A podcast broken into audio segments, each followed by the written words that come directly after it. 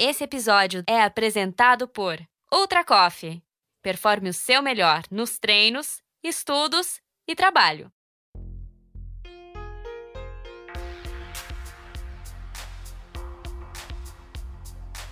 Bem-vindo ao MTV Pass, um podcast que te leva para dentro do mundo do mountain bike.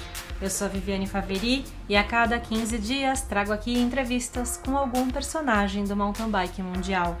A convidada de hoje é a Luana Oliveira, atleta profissional de mountain bike downhill com resultados gigantes, como um quinto lugar no Mundial de Forex em Mont na categoria Elite em 2010. Depois de uma carreira intensa competindo profissionalmente e muitos anos vivendo fora do Brasil, a Lua mora hoje em Florianópolis, onde ela encontrou propósito e muito flow. Essa conversa vai além de uma modalidade esportiva, seja o downhill ou o XC, mas fica tranquilo que o papo não foge do que a gente mais gosta: mountain bike e alta performance. Bora então ouvir uma história de transformação através da bike. Lua, bem-vinda ao MTV PES e obrigada por aceitar nosso convite de compartilhar um pouco da sua carreira e da sua visão do esporte. Eu que agradeço. Primeiro, é, é um prazer, na verdade, estar aqui, podendo compartilhar um pouco né, das experiências e, e da história. É, e estou bem empolgada para realizar essa conversa aqui juntas. Começo de papo, então. Para quem não te conhece, quem é você, de onde você veio e onde você mora? Bom, meu nome é Lua, Luana Oliveira, né? Mas a maioria das pessoas me chamam de Lua. Eu comecei a pedalar desde pequeno, desde quando eu recebi a minha primeira bike. Sou extremamente apaixonada é, pela bike e comecei a competir no BMX Racing é, e depois eu migrei para o mountain bike downhill e para o four cross, né? Mas tô dentro da, da modalidade de uma forma do freeride, né, em si. Então, gosto de, de, me divertir com a bike em qualquer tipo de terreno. Nasci em Itu, no interior de São Paulo. Tive que sair do país em 2011 para poder competir as Copas do Mundo e Mundiais. Eu tive que buscar por lugares que me proporcionassem pistas com nível técnico mais elevado, né? E aí viajei o mundo, morei em vários lugares e agora eu estou é, em Florianópolis, no sul do Brasil. Nossa, só dessa introdução já tenho um monte de dúvida, um monte de questão. Começar por apoio da família. Veio, como que veio a bike? Ela chegou pelo, por algum parente, algum amigo, vizinho, pais? Uhum, sim. É, minha mãe me deu a primeira bike, né? E eu lembro que na, naquela época a gente recebia as chaves, né? As ferramentas para montar e desmontar a bike. Então, eu mesma tirei a minha rodinha, eu mesma aprendi a andar sem rodinha. Sensacional. Quantos anos? Eu tinha quatro quando eu hum. comecei a andar sem rodinha. Nossa, é... que legal. Eu sou bem autodidata, assim, desde o início, é, mas eu acho que a bike, ela veio na minha vida como uma ferramenta uh, muito importante, né? Então, eu cresci, eu cresci só com a minha mãe, fui criada pela minha mãe e pela minha avó, então eu tinha um pouco dessa carência de não ter o meu pai próximo, né, de ter minha mãe também muito ocupada. Então eu venho de uma família mais humilde, onde minha mãe trabalhava muito para sustentar a casa sozinha. E a bike ela veio, ela me deu muita liberdade, sabe? Então eu assim, não me lembro de nenhum dia na minha infância que eu dormia tarde, por exemplo. Era tipo eu ir para a escola de bike, eu sair da escola e ir pedalar. E aí o Ravelli, fez uma pista bem próximo da minha casa. E aí eu comecei a. Eu já empinava bike, já mandava bunny hop, já procurava obstáculos na calçada mesmo, na rua. Que legal. Mas depois que eu fui descobrir que era possível a gente pular rampas, né? Andar na terra com a bike. Uhum. Foi por conta dessa pista que o Ravelli construiu próximo à minha casa.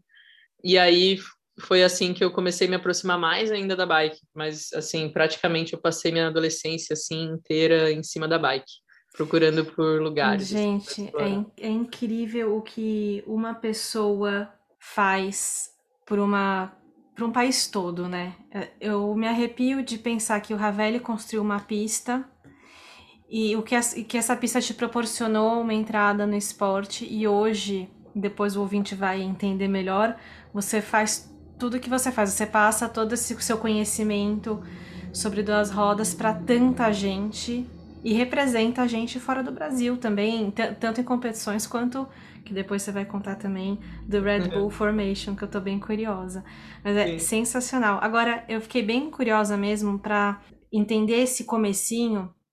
Como que foi o gancho de você começar a fazer bunny hop e saltar e, e, e chegar na pista do Ravelli?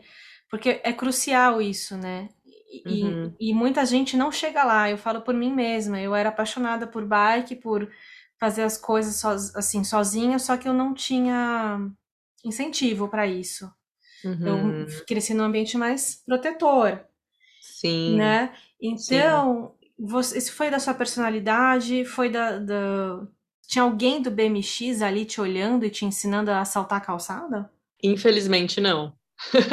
natural mesmo. Infeliz... É, foi bem natural. Assim, é, o bunny hop, por exemplo, eu andava na rua e eu sentia muita necessidade do tipo, tem um monte de carro estacionado, como é que eu vou. E não tem por onde eu passar porque tem carro vindo, como é que uhum. eu vou subir de uma forma mais prática no meio-fio, né? Entendi. Então, eu, eu lembro de até hoje eu fazendo esse, esse treino é, no quarteirão da minha casa, onde tinha um lugar que a calçada eu conseguia entrar numa angulação reta, né? Porque geralmente Sim. você tem que puxar o bunny hop de lado, falando de uma parte mais técnica.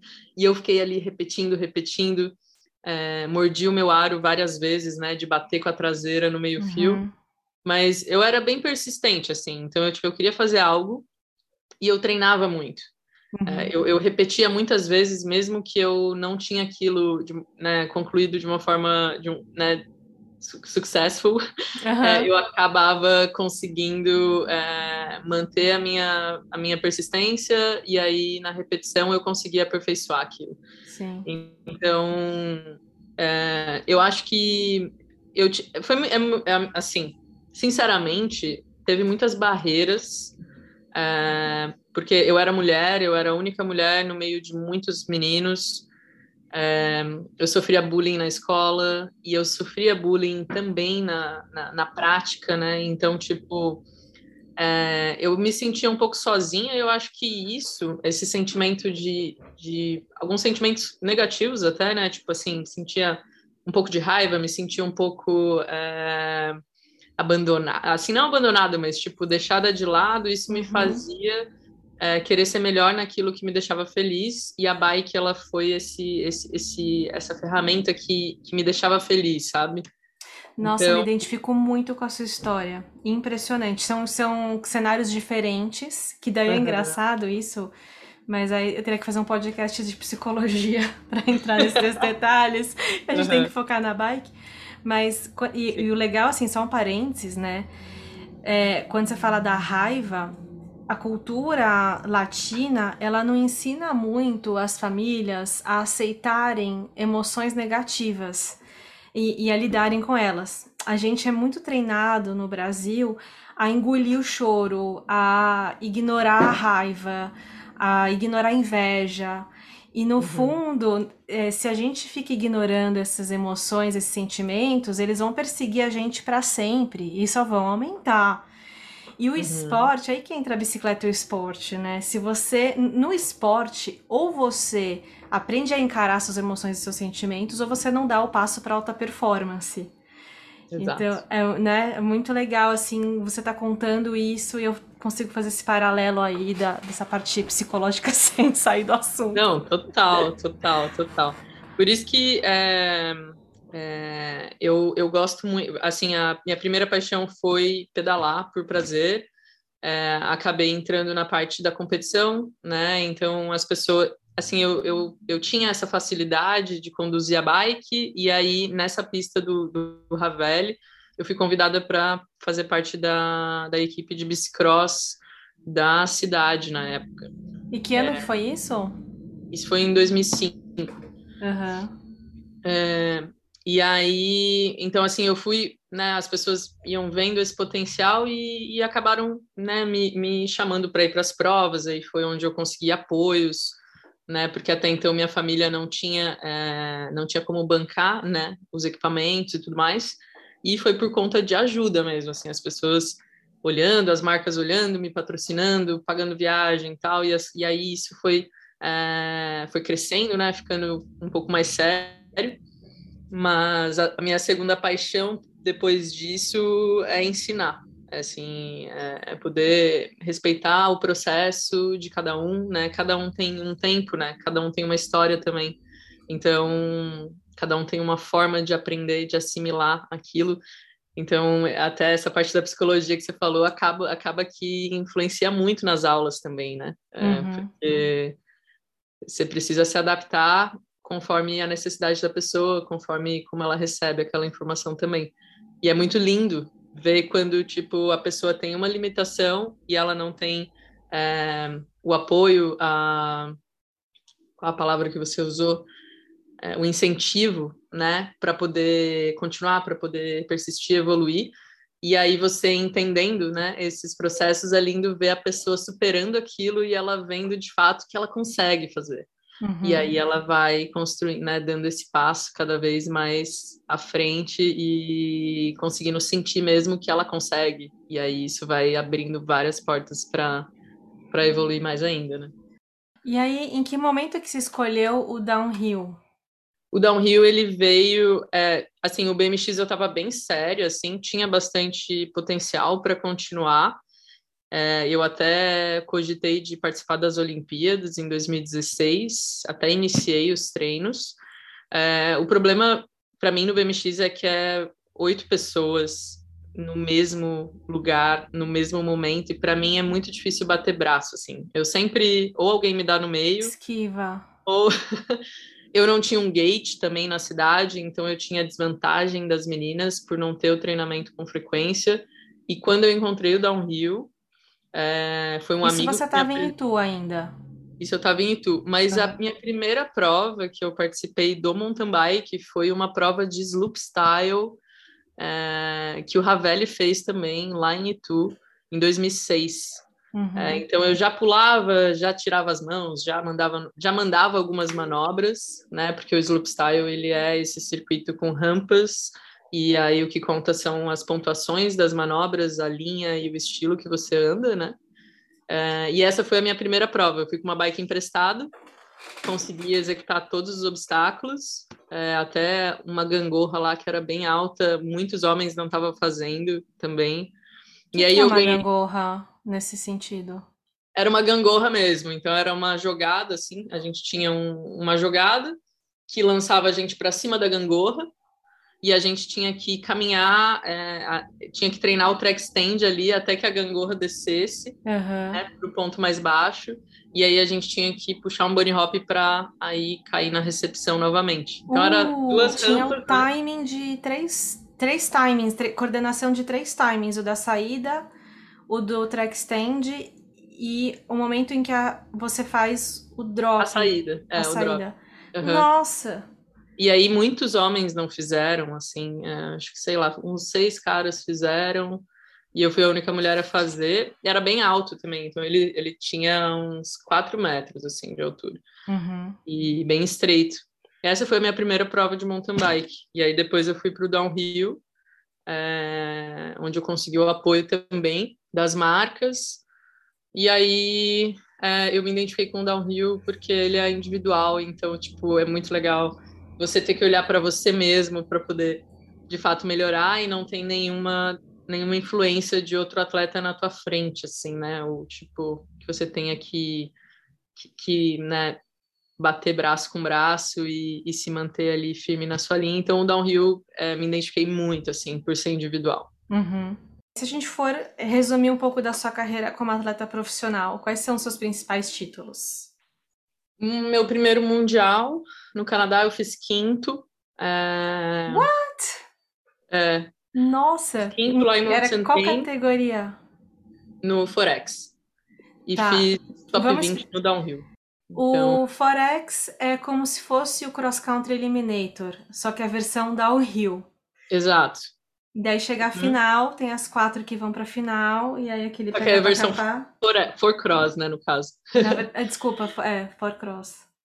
Mas então uhum. você fez o quinto em Mont Saint-Anne, e isso foi na qual categoria? Na Elite. Na Elite? É... Sim, sim. Uau, sensacional. Em que e... ano? Quantos anos você tinha? 2010, eu tinha Nem me lembro. Depois, você... na verdade, eu tô querendo te perguntar quantos anos você tem, sem te perguntar quantos anos você tem, sabe? Mas fica à vontade. Eu tenho 31 agora. 31, novinha, novinha. Eu tenho 31 anos. É. É, mas sim, foi a primeira prova, e aí depois eu fiz. É, ganhei um Pan-Americano de, de four cross também, né? Eu fiz sexto numa Copa do Mundo de downhill. Eu ganhei três anos a Escadaria de Santos. É, que é uma baita corrida, super conhecida. E acho que ali você realmente colocou seu nome na mídia, né? Foi, foi exatamente o primeiro ano que eu fiz a escadaria. É, foi, foi, foi esse começo, porque daí depois eu fui para a escadaria do Valparaíso, que daí seria o Cerro Abarro, lá no Chile, né, que hoje é uma prova Red Bull, né, super conhecida. Uhum. Ganhei, ganhei três anos lá também. É, e depois eu ganhei também o Dow que é uma outra prova de downhill urbano que acontece no México. E isso tudo você conquistou já morando fora do Brasil? Eu fui para fora? Não, ainda não. É, depois eu só não, não participei mais, essas foram as únicas vezes que eu participei desses downhill urbanos, porque eles tiraram a categoria feminina, então eles não convidavam mais as mulheres. É, foi uma coisa um pouco chata, assim, né? Porque é, era uma prova bem legal, que eu adorava. Eu que é bem uma sem mistura palavras, de... assim, dá para entender. Eu, eu, a gente olha para trás e entende o contexto, assim, engole seco, né? Fala que entende para ser empático, uhum. mas é, ouvir isso de você, né, a campeã do evento, tipo, falando que, tá, eu não fui mais porque eles cancelaram a categoria feminina, tipo, what? Né? É, é, é bem chato, é, é, bem chato. Hoje em dia, assim, até o Red Bull Formation, ele, ele foi um sonho para mim estar tá lá participando desse evento, exatamente por isso, sabe? Porque a gente, assim, a gente luta há muito tempo por espaço. É, e querendo ou não, nessas provas que eu fui, do Valparaíso, por exemplo, eu era a única mulher que conseguia concluir todos os obstáculos. Então, tinha algumas rampas que eram um pouco maiores, mais desafiadoras, que as meninas acabaram se machucando, outras meninas acabavam é, desviando, né, porque não queria se colocar em risco. E um pouco da desculpa deles foi isso, sabe? Do tipo assim, ah, as mulheres não têm ainda nível. Hum. Mas, mas eu tava ali, né? Tipo assim, zerando todas as rampas, as meninas também, independente do nível delas, elas também estavam ali tentando treinar e aperfeiçoar cada vez mais. E aí hum. acabamos e não tivemos mais essa essa oportunidade dentro do downhill urbano. Eu acho que eles estão para voltar agora, mas por enquanto não vi nada. E o Red Bull Formation é exatamente isso, esse espaço para as mulheres para poder progredir né, dentro, porque uhum. hoje em dia são inúmeras mulheres que têm as habilidades para poder é, saltar os obstáculos, os mesmos obstáculos que, que os homens fazem. Né? E aí, passando agora para a questão da transição de carreira, é, já que a gente tem muitos assuntos ainda para cobrir, que eu ainda quero falar da sua escola de bike e do downhill no Brasil. Transição de carreira, como que foi deixar de competir profissionalmente? Foi uma decisão fácil? Você ainda repensa ela porque você é super nova? Como foi isso para você? Foi uma decisão difícil, é, porque é, é, assim a bike ela tem um significado muito grande na minha vida. E aí chegou um momento que eu não estava mais me divertindo fazendo isso e eu não sabia o que mudar, né? Porque eu não me via fora das competições mais. É, você sentia Porém... que a sua identidade estava conectada a você, atleta, e que era só aquilo? Sim, total. Total. As pessoas, as pessoas perguntavam: o que, que você faz? Você faz. Tipo, eu já falava, né? O que, eu, que é bike. É. Hoje em dia eu falo que são muitas coisas, né? Eu não, uhum. não, não me fecho só no mountain bike, mas foi difícil por conta disso. Eu, eu, eu assim, eu nunca trabalhei num outro lugar. Então, uhum. a bike, ela me deu a possibilidade de pagar as minhas contas. E eu nunca tive, né, outro trabalho, né? Até os estudos eu acabei deixando de lado na época para poder manter o foco na competição. Então, me senti um pouco perdida. mas ao mesmo tempo não estava mais feliz ali. Voltei para o Brasil, tentei me adaptar aqui, não me adaptei. É... E aí eu fui para Califórnia com a ideia de adquirir experiência.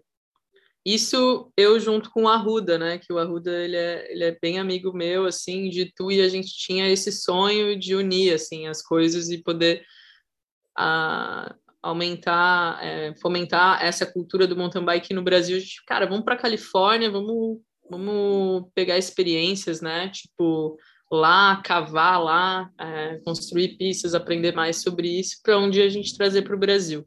Eu fui um pouco antes, ele foi depois, a gente se encontrou no Sea é, na competição né, que acontece lá no, em Monte Rei, uhum. e eu já não estava tão feliz. Eu, tipo, eu tava lá, assim, todas as pessoas que eu assistia em vídeo e que eu era extremamente fã, eles, eles são meus amigos, sabe? Tipo, eu tava andando com, é, com essa galera em, em várias opções de pista para andar, e eu não tava feliz lá. E aí, na, no treino do, do dual slalom, né? Que é essa outra modalidade que eu também faço, eu acabei caindo e quebrei minha clavícula. Aí eu já sabia, já. Cara, isso Chega. tudo tem um porquê. É, uhum. Vou voltar para o Brasil. O Arruda ficou, que foi onde ele disparou também, onde ele teve muita experiência. E também foi o que me trouxe aqui para Floripa. Ah, eu ia te perguntar isso, como que você chegou aí? Foi esse, foi essa lesão que me trouxe para Floripa, porque quando eu lesiono, eu sei que tem um motivo. Eu sei que isso, querendo ou não, é uma somatização de algo que eu preciso né, vivenciar. E aí eu gosto de procurar um lugar calmo, onde eu me sinta bem, para que eu possa pensar e, e, tirar o aprendizado disso. Uhum. E aí eu uhum. vim para Florianópolis. E aí eu estava muito perdida. O Edu já estava é. morando aí antes de ir para Califórnia? Não, hoje ele, ele tá veio aí. depois. Ele ah, veio depois para morar comigo. Que né? legal. É. Uhum. Ainda bem que né, aconteceu isso, eu vim parar em Floripa, porque a gente acredita que é, esse é um lugar muito especial e a gente né, tá uhum. fazendo as coisas acontecerem aqui. É, e aí eu vim para cá, fiquei 20 dias aqui, vivenciei muitas coisas é, que eu eu me identifiquei, me identifiquei muito, assim, tocou bastante meu coração. E aí eu pedi um sinal, falei, pedi um sinal para o universo. E aí foi quando, cara, procurando sobre a Velo Solutions, que é uma empresa que é, acabou sendo uma referência bacana, assim, né, de construção de pistas para uhum. nós. Tinha uma filial no Brasil e quando eu fui ver a filial era em Florianópolis. Daí... E você estava em Floripa nesse momento? eu estava em Floripa. Caraca. E aí foi o primeiro contato que eu fiz com eles, mas isso foi um tipo, foi um tipo, foi muito doido, assim, uhum. né? E aí eu fiquei pensando e, e aí eu decidi me mudar para cá. Daí eu me mudei, vim para cá e eu já dava aula desde 2012 para algum, algumas atletas que, que competiam, é, para algumas pessoas aqui no Brasil também. E aí, em 2016, foi quando eu me mudei definitivo para cá, eu decidi abrir a escola. Uhum. E... Que é a Flowride Bike School. Que é a Flowride Bike School, e a gente começou assim, bem de baixo. As, tinham dois instrutores aqui, mas as pessoas não estavam acostumadas a fazer aula de mountain bike, então foi um trabalho bem de, de formiguinha, assim, que eu fui Imagino. fazendo desde 2016. Eu achei brilhante Sorte de quem pode ter essa aula com você. Aproveitem. não é todo mundo. Mas você vai poder. Nisso. Você vai poder, Vivi. É, a gente tá, a gente, a gente vai ter em breve, a gente vai anunciar um treinamento online, porque como você falou, é, não dá para você desenvolver algo do dia para a noite, né? Então, é uma coisa que depende de tempo, de prática, né? Então, a gente está é, produzindo esse material porque a gente quer compartilhar com o máximo de pessoas, é, que além de você conseguir ter mais controle, mais consciência, ter um pedal mais seguro, ele é muito bom para sua saúde também, né? Uhum. Para sua mente. É, então, a gente vai deixar isso mais acessível, né? E poder compartilhar com mais pessoas durante esse treinamento online que a gente vai vai fazer. É, porque eu imagino que seja difícil você atender o público do Brasil inteiro, né? A galera tem que. Você chega a dar aula em outros estados ou é mais focado em Floripa? Não, eu dou aula em outros estados também, e, e no verão eu vou para Dinamarca, né? E Hum, vou começar a fazer um trabalho também em Portugal. Então, a ideia é ser a gente conseguir compartilhar com isso nacional, mas também internacional, né? Então, vai ser na- bilíngue a plataforma? vai ser bilíngue. Uau, sensacional. Quando que vai lançar? A gente está tentando lançar em agosto. A gente vai. A gente está trabalhando nisso. Claro que, né, demanda de alguns profissionais para ter tudo pronto, Uhum. mas a gente está tentando fazer até agosto. E, e é muito interessante, porque na bike eu vejo que falta um pouco desse cuidado, sabe? É, então, por exemplo, ah, no downhill, as- o que me deu né, propriedade para compartilhar sobre técnica com as pessoas foi muito eu ter participado da modalidade do downhill, né? Que é uma das Uhum. modalidades que exigem muita técnica de pilotagem na descida. É, e eu vejo que no cross country as pessoas acabam é, dando um pouco mais de atenção nos treinos né, de, de, de pedal mesmo, de resistência, de potência, mas às vezes acaba deixando um pouco de lado o treino técnico, da Uhum. técnica de pilotagem, que no Brasil a gente vê que não são tantas pistas que têm um nível técnico muito alto, mas a gente pôde ver né, na Copa do Mundo lá no Rio, é, né, que teve que ele- elevar um pouco o nível para poder estar no nível ali de Copa do Mundo. A gente percebe que que fora já está muito mais avançado nesse sentido, né? Sim. Tipo assim, as pessoas sabem saltar uma rampa, sabem né, fazer um pump, E é sabe? tranquilo, né? É. Não é uma coisa tipo, nossa. Não, é, é flui, né? É flui. É, é que é, acaba tendo que eu no downhill eu ti, minha prioridade era o treino de técnica, né? Se eu não Uhum. melhorasse a minha técnica, eu não conseguiria ter um bom resultado, né? Uhum. E, e no cross country, dependendo da pista, você acaba tendo mais vantagem, né? Com o preparo físico, se o teu preparo físico tiver ok, é, você co- consegue ter um resultado legal se a pista não for tão técnica, né? Uhum. Mas eu acho que mais ainda, com, né, com os anos, o esporte vai evoluindo e a gente percebe que tá tudo conectado, né? Então precisa ter um, um cuidado em todos esses pontos, né? Para que de fato a gente consiga conectar todos. Você dá aula de técnica de pilotagem. E, e independente se a pessoa curte mais o freeride ou se ela curte mais o cross country ou é mais focado em freeride? Não é geral, ou Aham. montem de uma forma geral. É, E aí depende da especificidade do atleta mesmo, né? Qual que é o objetivo dele. É, E aí a gente adapta para a categoria que ele que ele foca. Ó, já anotei aqui alguns assuntos para a gente fazer outras gravações, outros podcasts, mas para a gente finalizar esse aqui, como que faz para começar a não dar o rio no Brasil?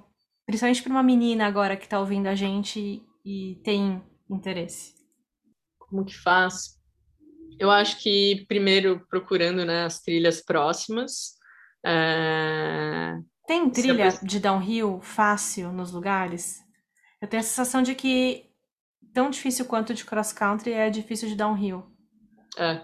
Depende muito do da localidade da pessoa, né? Claro que tem Uhum. lugares que tem mais opções e outros lugares que é bem mais escasso.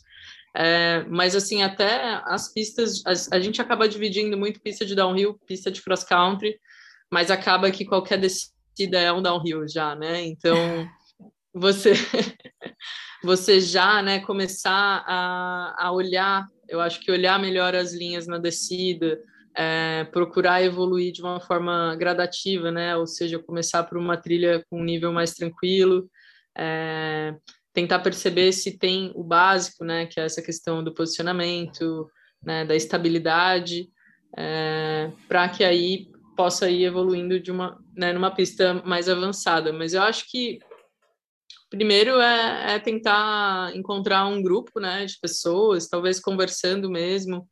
É, aqui em Florianópolis, por exemplo, a gente é muito ativo nos grupos, né? Então a gente acaba se conectando com outras pessoas que também estão fazendo. Então acaba sendo um pouco mais fácil, né, é, de, de fazer. Então eu acho que depende muito da localidade, mas eu diria que começar, eu acho que já é um passo, sabe? Tipo assim, buscar uma trilha, Uhum. olhar com outros olhos uma descida. Tem gente que desce a descida sem nem ao, mesmo, ao menos olhar bem as linhas, né? Uhum. Então, mas eu diria que encontrar outros grupos e tentar, né? Ou até mesmo se ainda não anda, procurar alguém, alguma pista que, que as pessoas estão cavando, estão fazendo alguma manutenção, alguma melhoria, é, você acaba aprendendo bastante também, né? Uhum. É, eu você falou várias vezes de cavar, né? O famoso no dig no ride. Eu queria muito ter, conseguir explorar esse assunto com você, mas eu acho que merece um programa dedicado, talvez até com o Edu Arruda. Uhum. Para quem não sabe, o Edu Arruda, ele é o comentarista da Red Bull TV para as corridas de downhill. Então a gente é parceiro ali. Eu faço as de cross country, o Edu faz os comentários de downhill. E ele é, é um cara hoje, um dos nomes, eu diria que é um alfaiate das trilhas, porque ele constrói um negócio, uma obra de arte ali, é feita à mão, e é legal saber que vocês estão fazendo isso juntos, e, e isso daí é, é um assunto fundamental para continuação e crescimento do mountain bike em qualquer lugar. E acho que é isso, Vivi, tipo, tá muito conectado a, a parte da escola com a parte da construção das pistas, é, né, então é muito interessante ver a obra de arte que ele faz, por exemplo, conectado com, é, com, com a técnica, você acaba encontrando uma fluidez muito maior, né? Uhum. Então, a gente acredita que, que o, o esporte ele pode ser fomentado, né? Tendo mais lugares para andar, abrindo mais portas para outras pessoas que não conhecem começarem, uhum. né? E a técnica também, né? Acaba ajudando bastante é, a você evoluir de uma forma mais consciente, a ter consciência mesmo do que você está fazendo ali em cima da bike, né? Então, e também é, o Bike School, a gente tem, tem o Girls Training, que é um treinamento para mulheres, então a gente quer é, realmente, né, convidar as mulheres, você inclusive está convidado para fazer uma aula aqui com a gente, né? A gente vai inaugurar o Bike Park, é, o Geração Bike Park, que é aqui no aqui do ladinho, no continente. É, a, porque a gente quer realmente aumentar o número de mulheres fazendo, porque assim, antigamente, assim, a, a gente é a minoria por enquanto, né? Uhum. É, Porém, antes, uh, o esporte era visto muito né, com essa questão de tipo, ah, você tem que ser forte, você tem que ser corajoso, você tem que ser. Mas, quando você passa pela técnica e vai aprendendo passo a passo, você percebe que é que é alinhamento, sabe? Que é você estar tá centrado, é você ter mobilidade, é você ter consciência corporal. E aí eu vejo um resultado muito lindo nas mulheres, porque elas uhum. conseguem assumir o controle é, e, e, evoluir, sabe? Uhum. Então, tá mudando um pouco essa visão, sabe? O flow, ele é você conseguir executar a técnica sem sofrimento, com leveza, com facilidade, é, encontrar realmente a lei do mínimo esforço ali e conseguir ter uma execução é, melhor e, e, ter mais controle e segurança, consequentemente. Né? Então, a gente tem essa missão aí de aumentar. Esse impacto que você está causando na comunidade feminina, vou falar no Brasil porque, apesar de ser você está em Floripa, tem um impacto nacional, seu trabalho, isso ajuda na sua readaptação ao Brasil? É isso que estava faltando quando você voltou para cá pela primeira vez e não tinha se adaptado? Com certeza. Sim, isso é isso me, me dá muita motivação para me manter aqui. É, mas o que me manteve também, eu acho que foi a cultura de Florianópolis. Eu, eu sinto conta. que Floripa é um pouco a Califórnia nos Estados Unidos, sabe? Hum, em que sentido? É... Para quem, assim, eu já passei pela Califórnia e por Floripa, mas nunca me aprofundei em nenhum deles. Consegue contar um pouco o que, que é essa vibe? Uhum. É, é, a colaboração, é o estilo de vida, lifestyle, de tirar um pouco o pé só da produtividade e saber viver a vida? Exato, é o lifestyle. Tipo assim, ó, eu vivi né, na Califórnia, na Suíça, na Itália, mas querendo ou não, era uma vida um pouco solitária, né? Tipo assim, é, as pessoas têm uma cultura um pouco diferente do, que nós brasileiros. Eu sentia falta um pouco disso. É, e eu queria, tipo, viver ao redor de pessoas é, que me motivassem, que seguem os sonhos delas. E aqui Floripa é assim, é muito doido o quanto de pessoas especiais assim que você encontra e que fazem coisas completamente diferentes, né? E conseguem viver disso e conseguem e, e, e disso é um sonho, sabe? Uhum. É, então assim eu e muitas e essa questão da colaboração então as pessoas se unem né? As pessoas querem se ajudar se tem algum problema as pessoas é, se encontram e conversam sobre esse problema. A gente está tentando tipo ver um, uma, uma solução em, em, comum assim né? E tipo unir essas forças. Uhum. então eu até tive uma lesão aqui que eu rompi três ligamentos do meu joelho. Oh. é, fiquei um mês e 15 dias sem dobrar minha perna e era impressionante, eu não precisava ligar para ninguém pedindo ajuda. As minhas amigas vinham aqui, os meus amigos, tipo, fazer uma comida para mim, limpar minha casa, perguntar se tá tudo bem. Uau. Então, eu tenho é um lugar bem de acolhimento, assim, é, e ao mesmo tempo de, de, de muita inspiração, mulheres, assim, extremamente inspiradoras, sabe? Então é um lugar que eu me sinto muito bem. Eu, tipo, eu vou viajar, eu pro Formation eu fiquei assim, ai, gente, vou ter que sair de Floripa. Tipo, hum. dá uma dor no coração, sabe? E antes eu é tinha a falado, sensação essa, né? Nunca mais eu vou morar no Brasil, quando eu tinha me mudado para Califa. É, e agora eu, tipo assim, não vi, não me vejo morando em outro lugar, sabe? Que bom. Que incrível conhecer essa história. Te agradeço demais pela sua generosidade de compartilhar com a gente detalhes tão importantes da sua carreira.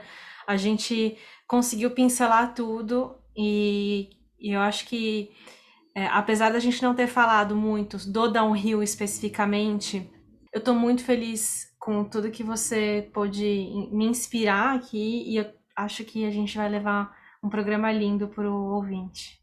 Que legal, Vivi. Eu, só uma, uma um parênteses aí é, sobre a bike school, o Bike School, né?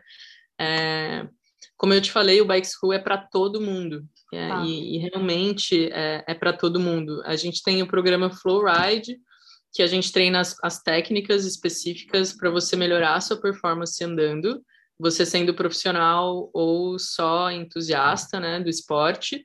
A gente tem o Bike for Life, é, que é um programa que é para pessoas que têm traumas em cima da bike, hum. pessoas que não sabem pedalar, é, né, é, é, pessoas que têm autismo, é, a gente já fiz aula com pessoas que têm Parkinson, então a gente, o Bike for Life, ele é um pouco assim, a bike como uma terapia, sabe? Sei. Então, é, a gente vai trabalhar com, né, com a, a ideia é a gente realmente abraçar todas as pessoas, independente das limitações que ela tem, é, e poder né, proporcionar essa experiência para elas.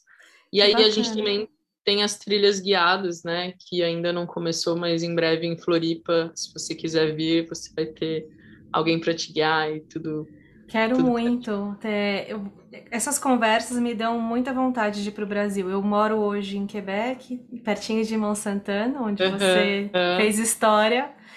E esse tipo de conversa me faz querer pegar o avião e pousar em, em, no, no, aeroporto mais perto, até porque eu tenho muitos amigos em Santa Catarina.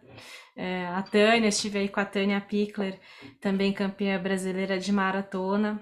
Uhum. Grande atleta, grande amiga, grande pessoa.